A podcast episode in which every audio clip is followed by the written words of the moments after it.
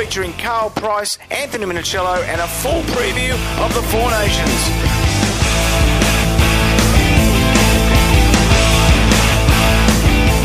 Okay, I'm here in the middle of Campbell's Field in Philadelphia under the Benjamin Franklin Bridge. It's, it's uh, episode 9 of uh, White Line Fever, and I'm here with the world's biggest 5'8", maybe the biggest 5'8", in the world ever, Karl Pryce. You've just had a win over uh, over South Africa and uh, hopefully a step closer to qualifying for the World Cup 20 to 6. How do you feel? Yeah, well, you know, obviously the game wasn't um, a massive spectacle, but you know the main thing is that we, got that win and we get to play USA on Sunday, and you know, and take that from there. And it'd be an absolute massive for, for Jamaica to qualify for a World Cup. What about playing standoff, mate? You've got some uh, relatives who play standoff with Greater Plum. How do you find it? Yeah, mate, it's no, it's no issue. Obviously, my brother's um, a world class standoff, has been there to highest level and, and done it. I'm not really a standoff, but you know, I'll stand in there when Jamaica need me to whatever position you play. You know, I've done it. I've played in a World World Cup Challenge final and, and played at the five eight. So you know, to play it again, it's not no bigger. I made the penalty 16-13. I think we haven't had a penalty count like that in about 40 years. Was it a frustrating game to play? And it was more like 20 all, I think. You know. I'm not, I'm not too sure. I think I reckon Steve Ganson might have put a few more a few more penalties out there once or twice before. But no, you know, you look at conditions and it, you know it was it was sloppy, really rainy, wet underfoot. So there's going to be a lot of a lot of penalties. You know, each, each nations are getting better. You know, obviously Jamaicans they've been playing for five years. South Africa over a few years, you know. So to play that kind of standard and they're coming from amateur, it's you know it's a, it's a, it's a big step up to play international from from amateur. So you know, credit to boys, you know they've dug in deep and they're doing it as much as they can. You know, down in Jamaica, I'm pretty sure that they're doing it in, in South Africa. So you know, to get better, you know, hopefully you know, over the next couple of years, I'm sure they'll be. And fi- finally, Karl, just a word on what it's like to come in as a professional from England, and maybe some of the fellas don't know a lot about their background, and then to play in, in, in a team with uh, with local fellas from, from Jamaica. Oh yeah, it's it's, a it's a it's an experience within itself. You know, one of the main reasons why I thought, you know, I've, I've, no, I've never been over to Jamaica. You know, and obviously my, my father's Jamaican, and I just thought, you know, why not help a, a nation out which you know, which I've come from. You know, I don't know too much about my own heritage. Don't know where, you know, obviously I knew where the, my grandma and granddad are from. They're obviously from Kingston. They came over, early, I think it was 40s. So um, to represent Jamaica, it, it means a lot. Let you get out of the cold, Karl. Thanks for talking to us. Thank you.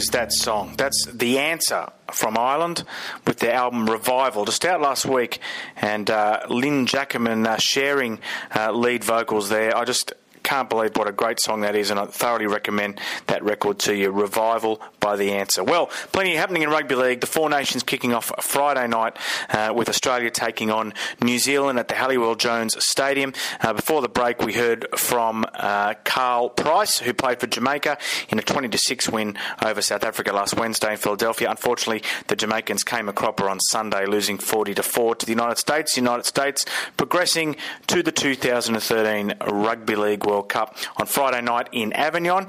Uh, it was England taking on France. It was a 32 18 win to England, uh, but uh, interestingly, uh, the debut there for Jack Reed. Chris Heighington and Rangi Chase, uh, two players who, well, three players who aren't or didn't qualify or arrive in the England team through the traditional route. Jack Reed uh, moved to Australia when he was two. Uh, Chris Heighington qualifying under the um, parent rule, and uh, Rangi Chase. Um, qualifying because he has been a resident of the United Kingdom for three years. Very controversial selections, three of them. And after the game, uh, I spoke to Rangi Chase. Yeah, it was. Um, yeah, it's good to get man of the match, but I don't think I deserved it. Um, you know, we shot ourselves there in the foot there. Um, could have got some more points flowing there, but we killed ourselves. Was it in any way a sort of stressful night for you making your debut? Was you any more nervous than you would be? Nah, it's, it's more um, stressful out there because we know what we're capable of, and we just didn't um, get to you know, get to what we're capable of. We just pretty much blew it every time we got some momentum. So. Yeah, but you know the good thing is we got to work. We get to work on it. It's our first time with game situation, so um, see what see what coach says. That combination with Kirk Eamon, that looks promising for you, doesn't it? Yeah, we just need to build on it. You know, it's um, something we can build on over the t- over the tournament. So hopefully, uh, we just keep improving. What about the other new fellas, uh, Jack and, and Chris? How do you reckon they went? Yeah, good. You know, Every, everyone went okay, but got to points where we could have, you know, kicked on, but we just um, let ourselves down there with forcing errors and stuff like that. Okay, we're going to keep things pretty brief this week uh, because uh, by the time you hear this, one or both of uh, the opening weekend Four Nations games will already have been played, and there'll be another episode right around the corner in only a few days' time. Now, uh, to uh, check us out on Facebook, it's the stevemascord.com Facebook page. Just type in stevemascord.com when you get on Facebook. My Twitter is The Real Steavis, T H E R E A L S T E A V I S. Um, now, I've got a new feature. I've copied this off uh, another podcast I listen to, great podcast called the Rock and Roll Geek Show. If you were to call in and leave a comment or maybe a gig review, maybe you've had a few beers on board, uh, you're at a gig on your own, you've got no one to talk to. Now ring this number, plus six one. 280-113186. That's plus six one two eight zero double one three one eight six. It's a bit of an extension of maybe the Discord column where you can write a comment at the bottom. Uh, you can actually, if you can't, you know, if you're illiterate or something, you can only talk and you can't write. Then you can do that over the phone now. Don't forget the website for this specific to this show. It's uh, whitelinefever.ning.com. And this week's um, uh, debate question is going to be: Should Gareth Widdop be in England's starting side?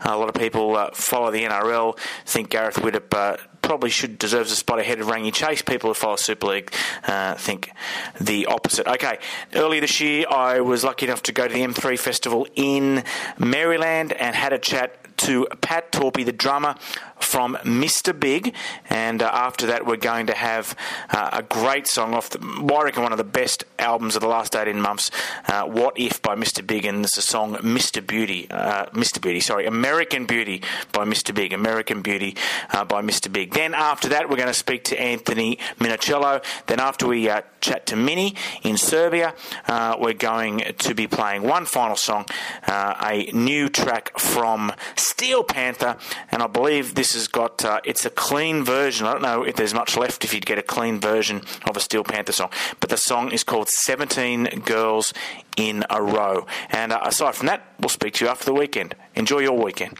And the, big, the interesting thing with you guys is that you were off the scene for so long.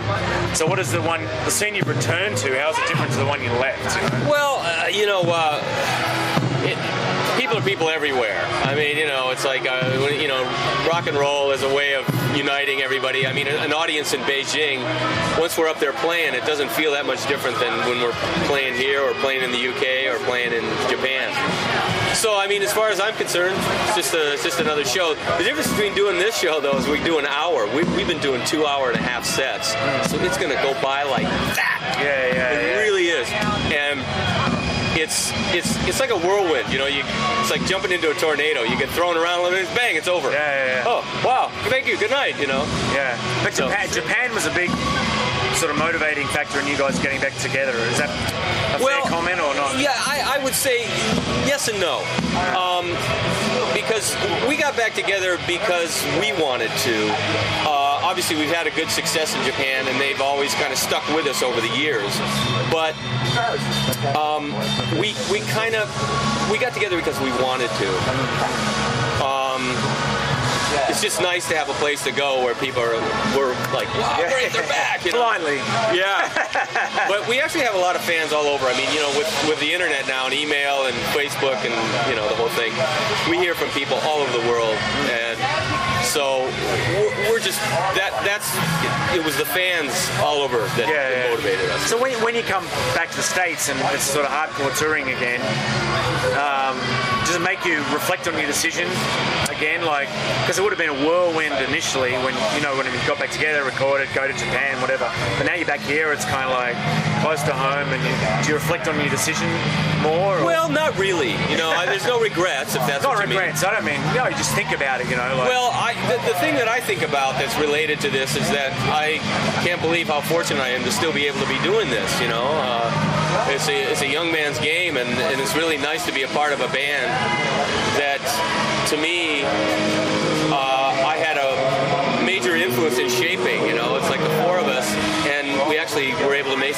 make a success out of it, and just to be a part of that. And I and I love the guys I'm in a band with. They're they're like my brothers, and we've been all over the world. We've done, you know, decades of things that many people would cut cut off their arm to be able to do. Yeah, yeah, yeah. So, I mean, I'm just really grateful. I'm, you know, I'm just a happy guy, glad to be here.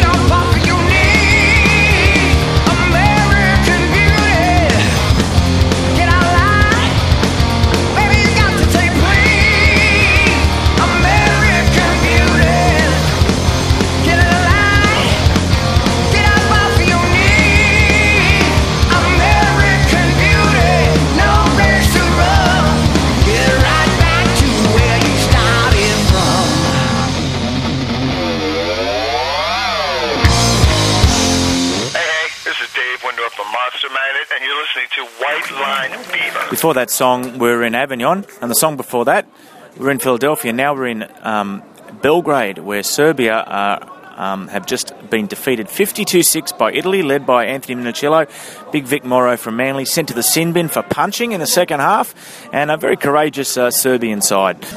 I'm with Anthony Minichiello, uh, 52 to 6, but they were pretty courageous, the Serbians. Well, they were, yeah. It was um, it was a much higher intensity game than the week before, and I think they did well. And um, you know, it's, it's good to develop these uh, these countries, and hopefully one day they can they can be a, a strong nation. Big Vic Mauro in the sin bin.